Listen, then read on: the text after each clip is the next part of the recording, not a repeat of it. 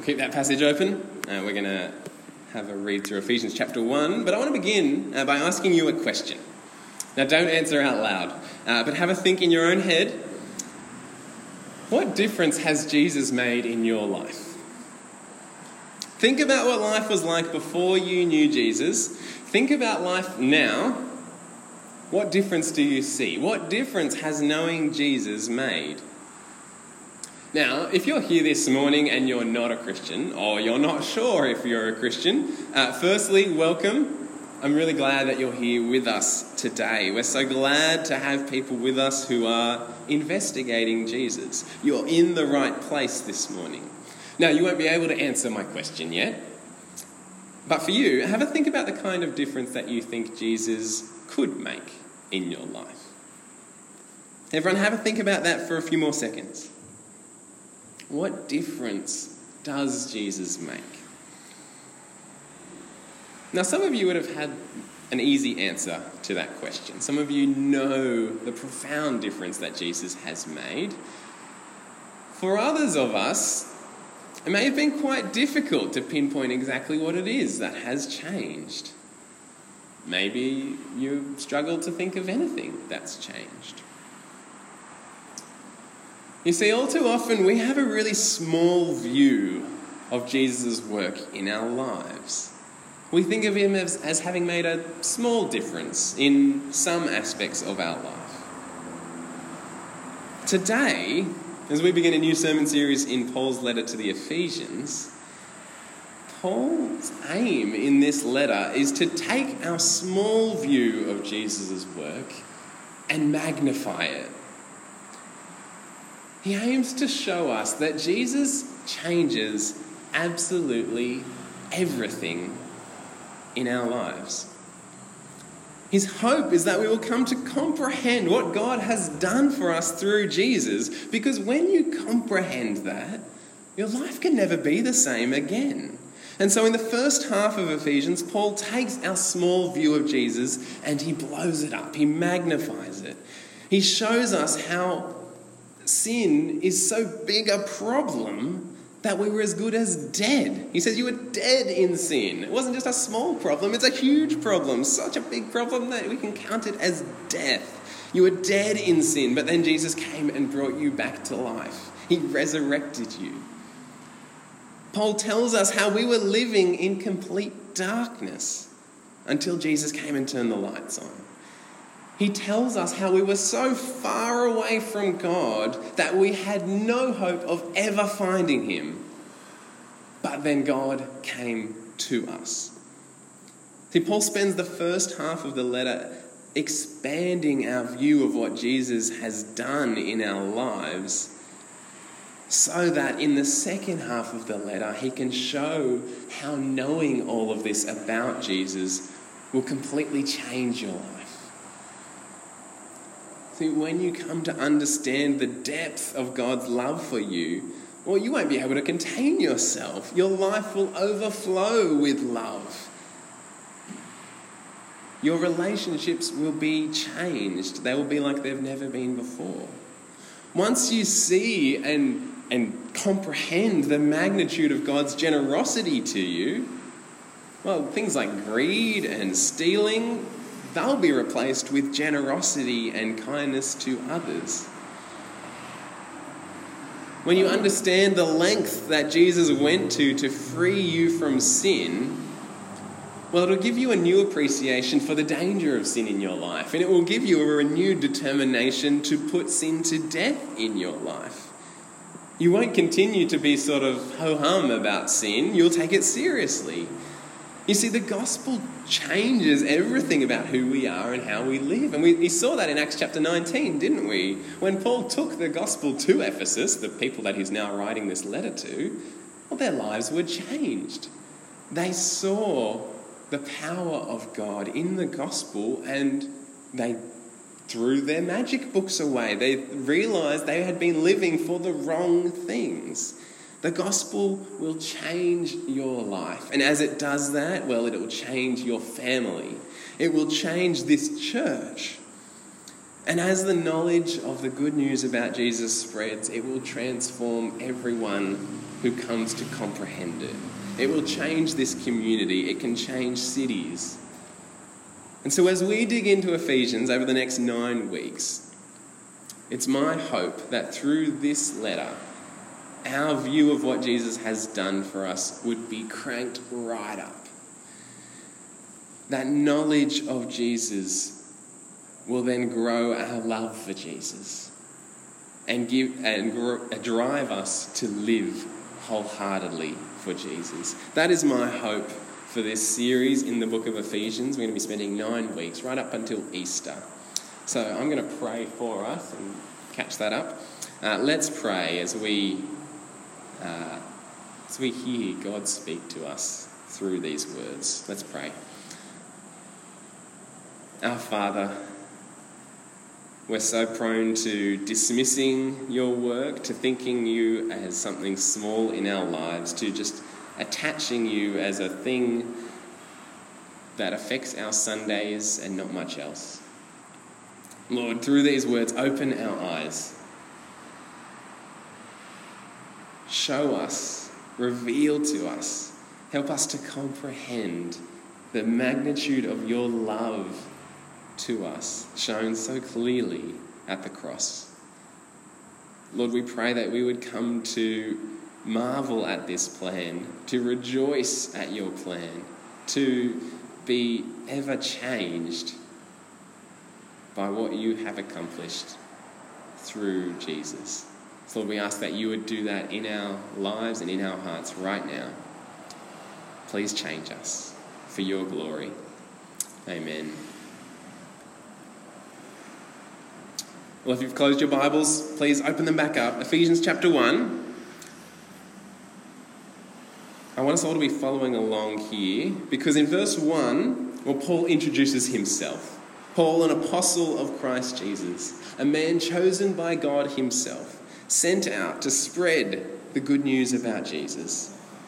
In the second half of verse 1, he introduces his audience to God's holy people in Ephesus. They're not just any people, but God's own people, people that belong to God.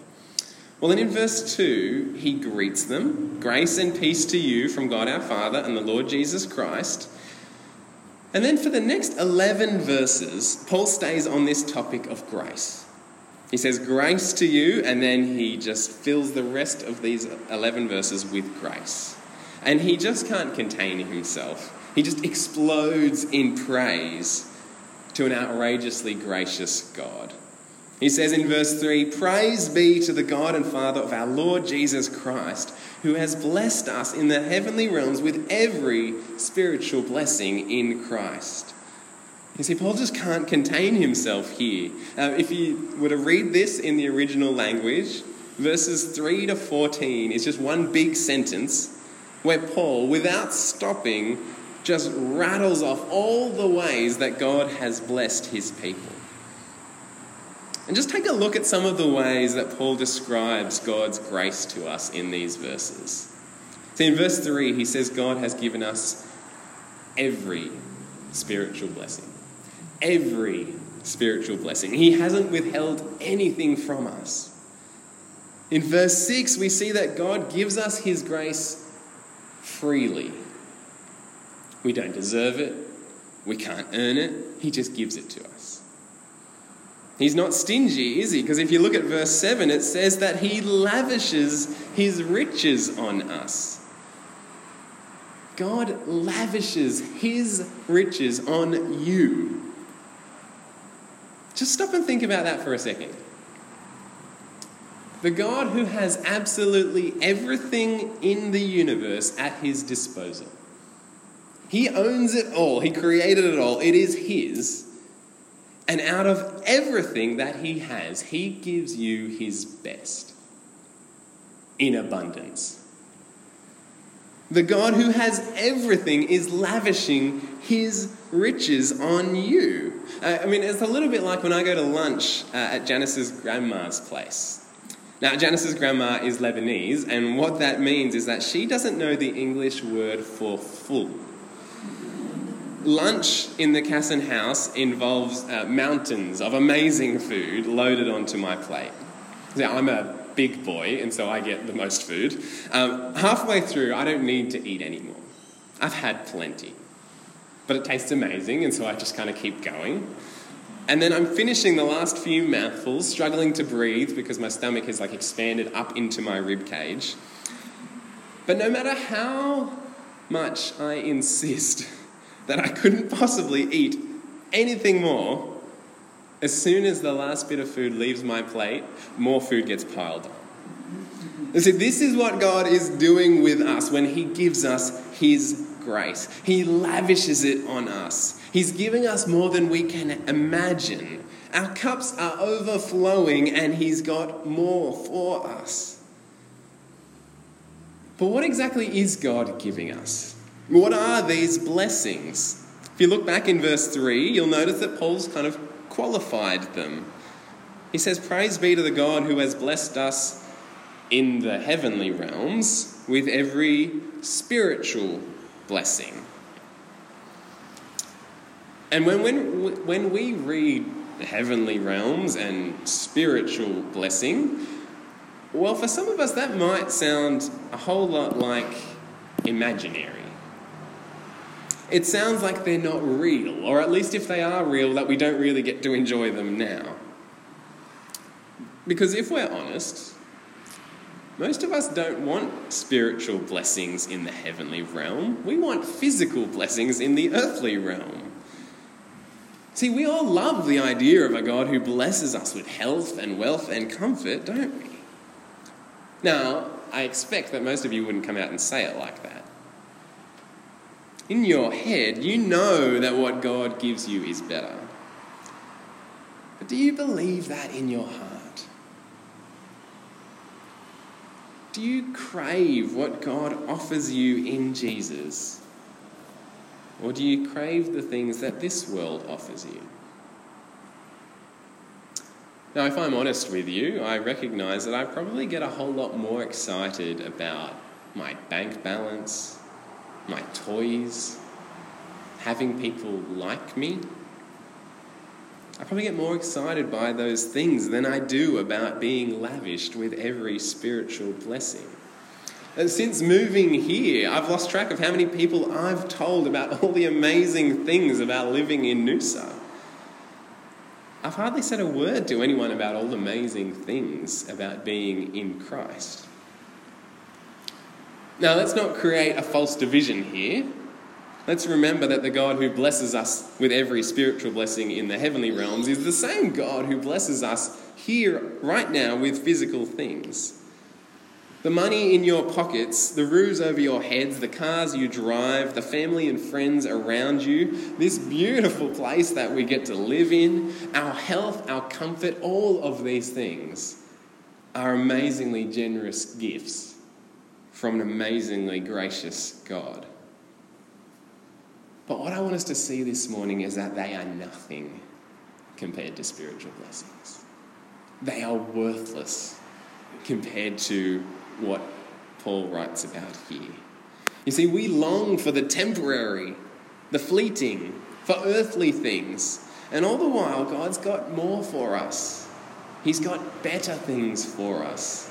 We're a little bit like toddlers on their birthday. If you've ever been to a toddler birthday party, you will watch a toddler being showered with expensive gifts from grandma and grandpa and aunties and uncles. Everyone wants to give them the best things ever. And you'll see the kid playing with wrapping paper. They don't care about all the good things, they care about worthless things, things that we would throw in the bin. Uh, C.S. Lewis puts it like this we are half hearted creatures, fooling about with drink and sex. Oh, sorry, and ambition when infinite joy is offered us. Like an ignorant child who wants to go on making mud pies in the slum because he cannot imagine what is meant by the offer of a holiday at the sea. We are far too easily pleased. So, yes, let's praise God for the physical blessings we receive from Him every day. Praise God for your health. Praise God for your wealth. Praise God for your comfort. But right now, see that He has something better for you. Something that makes those things look like rubbish. Take a look at the spiritual blessings that God has lavished on you. And as we do that, we're going to see all three members of the Trinity are involved here. The Father chooses, the Son redeems, and the Spirit guarantees. But to see the first of God's blessings for us, well, we need to go back before the beginning. The Bible in your hands begins with, In the beginning, God created. Uh, but before that, God chose you. If you're a Christian, if you're a follower of Jesus, before you were born, before anyone else was born, before there was even anything for anyone to be born into, God chose you. And in the second half of verse 4, we see that God chose us to be something. Verse 4 For he chose us in him before the creation of the world to be holy and blameless in his sight. Now, notice Paul doesn't say that God chose us because we were holy and blameless. No, no, no, no. God chose us to make us holy and blameless, blameless, to see us as holy and blameless. And when God chose us, well, we were just the opposite of holy and blameless. We were unholy, defiled, full of sin, guilty. In chapter 2, Paul will say it bluntly but accurately we were dead in sin. There was nothing in us that warranted God choosing, but He chose us anyway. He chose us to be holy and, in, and blameless. And in verse 5, He chose us to be His own children. In love, He predestined us for adoption to sonship through Jesus Christ. Now, predestination might be a scary word to some of you, it might make some of you nervous. Uh, but in the Presbyterian Church, we take God's word here quite literally to mean that before the beginning of time, God predetermined your final destiny.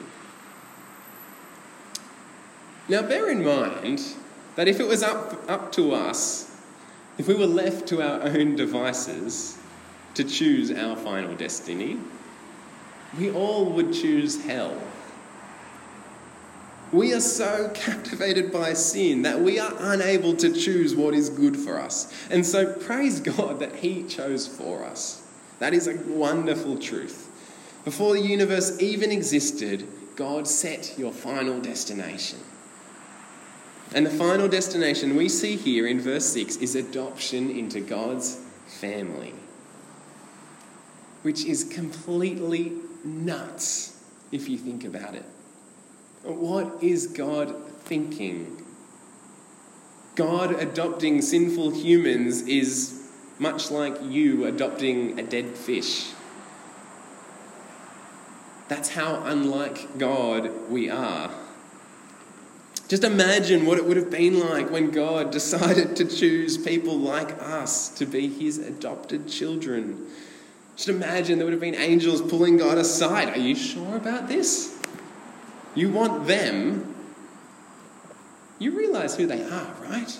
They're not like you, Lord. They're messed up.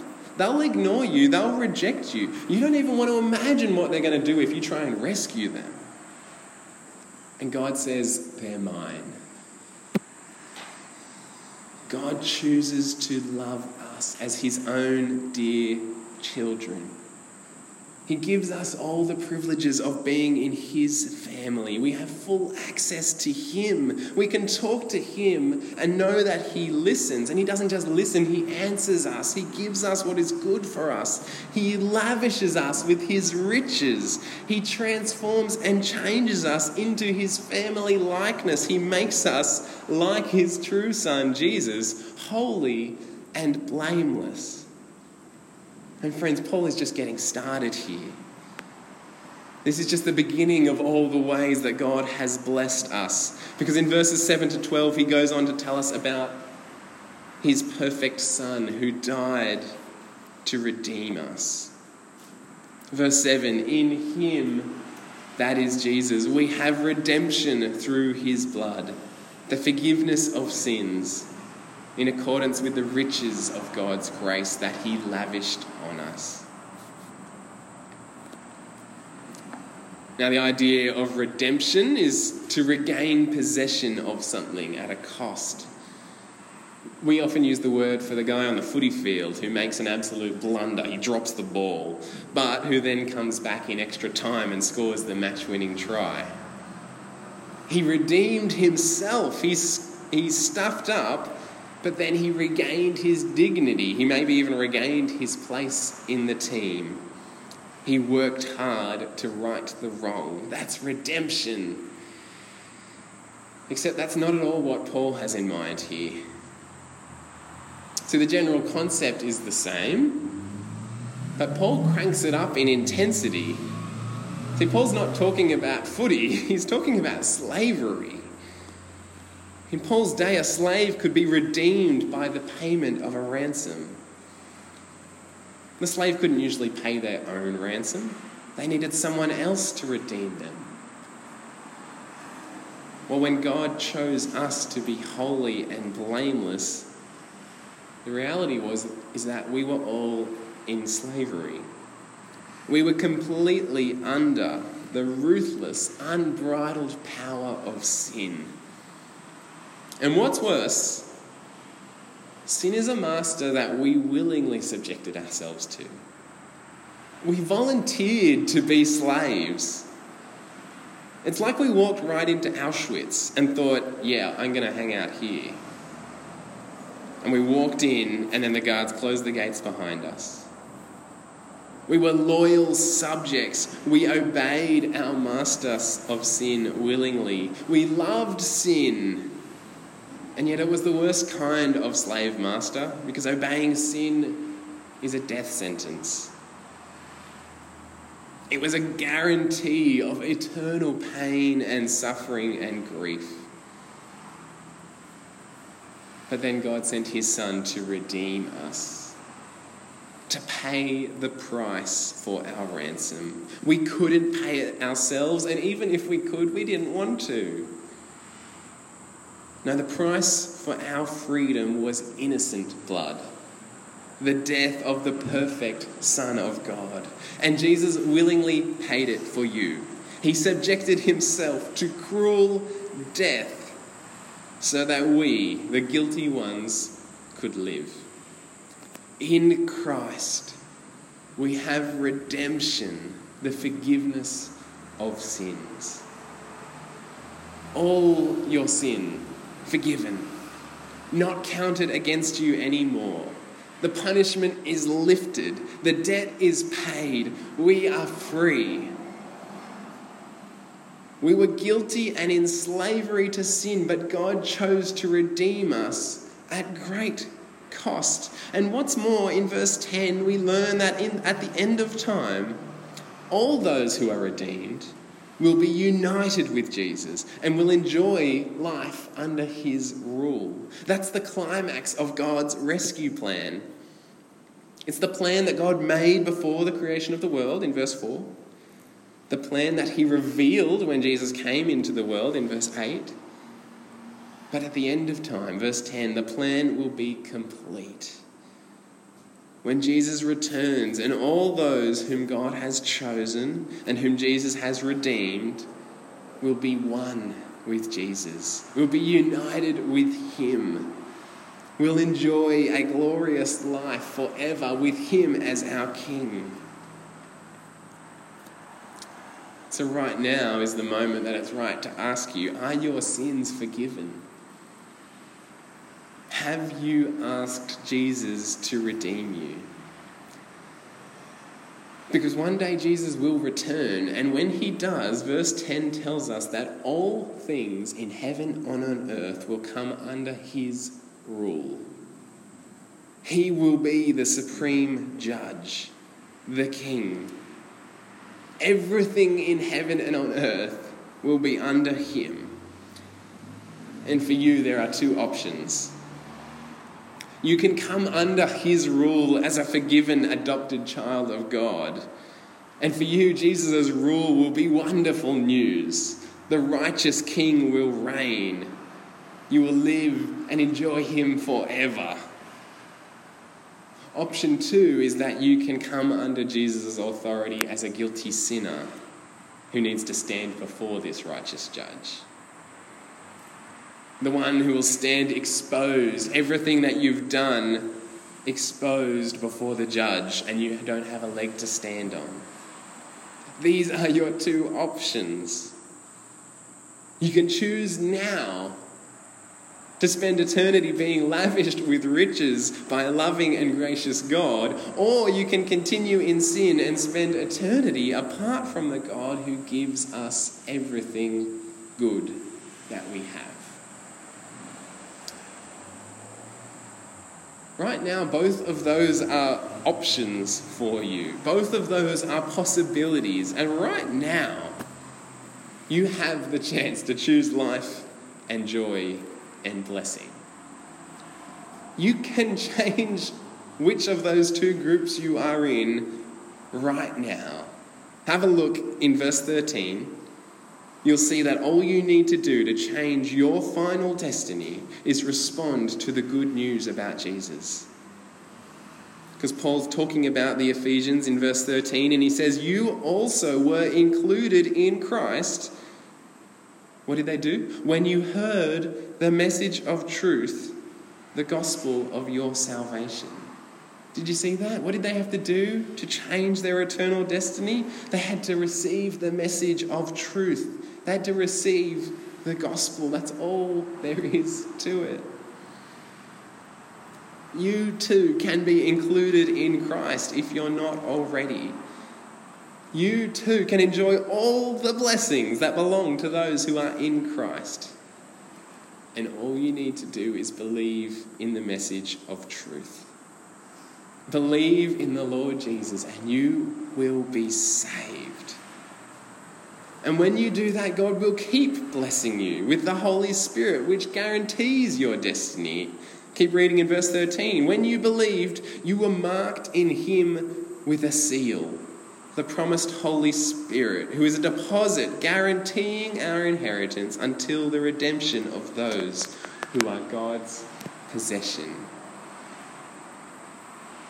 Do you see? God doesn't just make a plan for you, He doesn't just reveal that plan to you. No, He guarantees the outcome of the plan for you. Believe the gospel today, and God will give you His Spirit.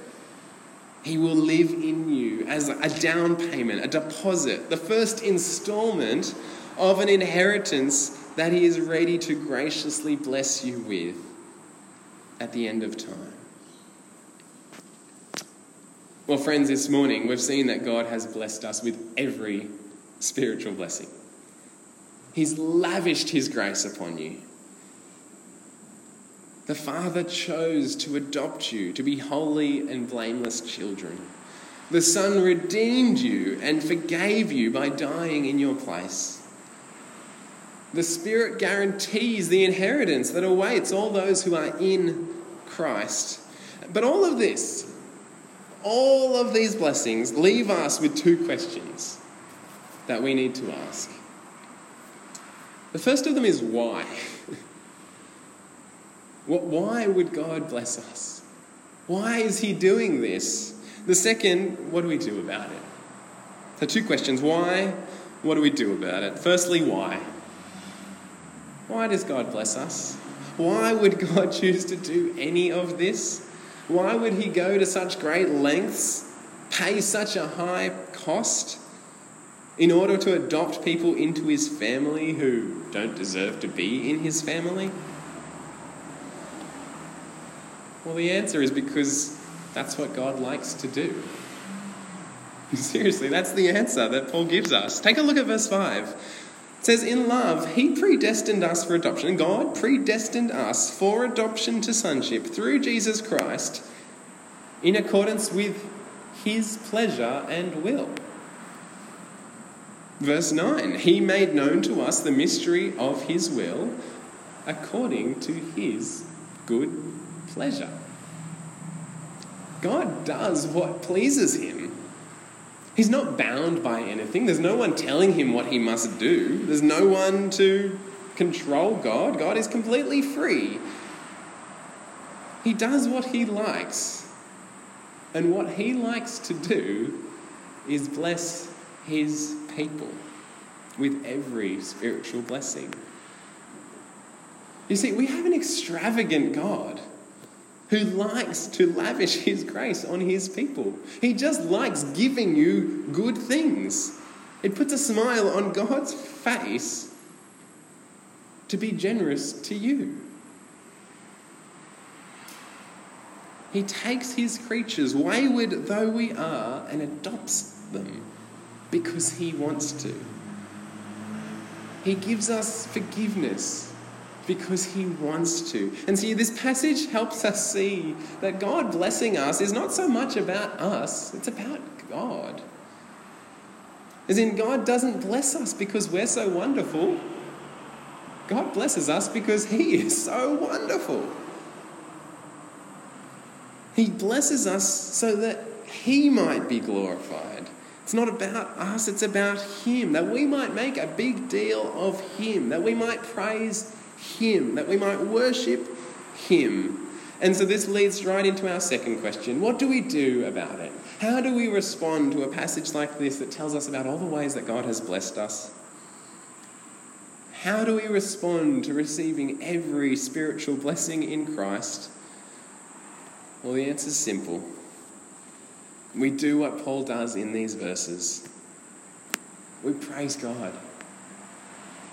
We don't deserve His blessing. We can't earn it. We can't pay for it. We can't work off our debt. God has given us something beyond our wildest imaginations. He has lavished His grace on us freely. And all we can do is praise Him. Just like Paul does in verse 3, he says, Praise be to the God and Father of our Lord Jesus Christ. In verse 6, he says, To the praise of his glorious grace. Verse 12, that we might be for the praise of his glory. Verse 14, to the praise of his glory. Do you see a pattern there? All of this, God's goodness to you, is all that we might praise him. We're going to praise God. Praise Him. Praise Him as we sing His blessings in church. Praise Him in prayer as you tell Him directly how wonderful He is and how gracious He is. Tell God about all the amazing ways that you've experienced His blessings. We're going to praise Him as we tell each other about the things that God has done for us. We're going to praise Him as we declare to our world the amazing things that are ours in Christ Jesus. You don't need to do something, you don't need to pay God back. You can't pay God back. Let's praise God. We are recipients of something amazing. Let's rejoice in that. I'm going to pray now and praise God. Would you pray with me? Our Lord God, we are overwhelmed at your goodness to us. As we reflect on these words and see the numerous ways in which you have blessed us with things that we don't deserve, that we can't earn, things that you had no need to give us, but out of your goodness and the overflow of your love, you chose to bless us. And for that, Lord, we praise you. You are wonderful. You are amazing. You are gracious and generous and kind. Lord, help us to see that. Help us to know and experience your generosity shown to us most clearly in your plan to rescue us from sin. Lord, I pray that as we leave this place, as we go about our weeks this week, that we would praise you through everything that we do. May our whole lives be an offering to you of worship. May everything we do be changed because we know how graciously and generously you have provided for everything that we need and more. Lord, may we praise you today and tomorrow and every day that you give us. May we live for the praise of your glory. And it's in Jesus' name that we pray all these things. Amen.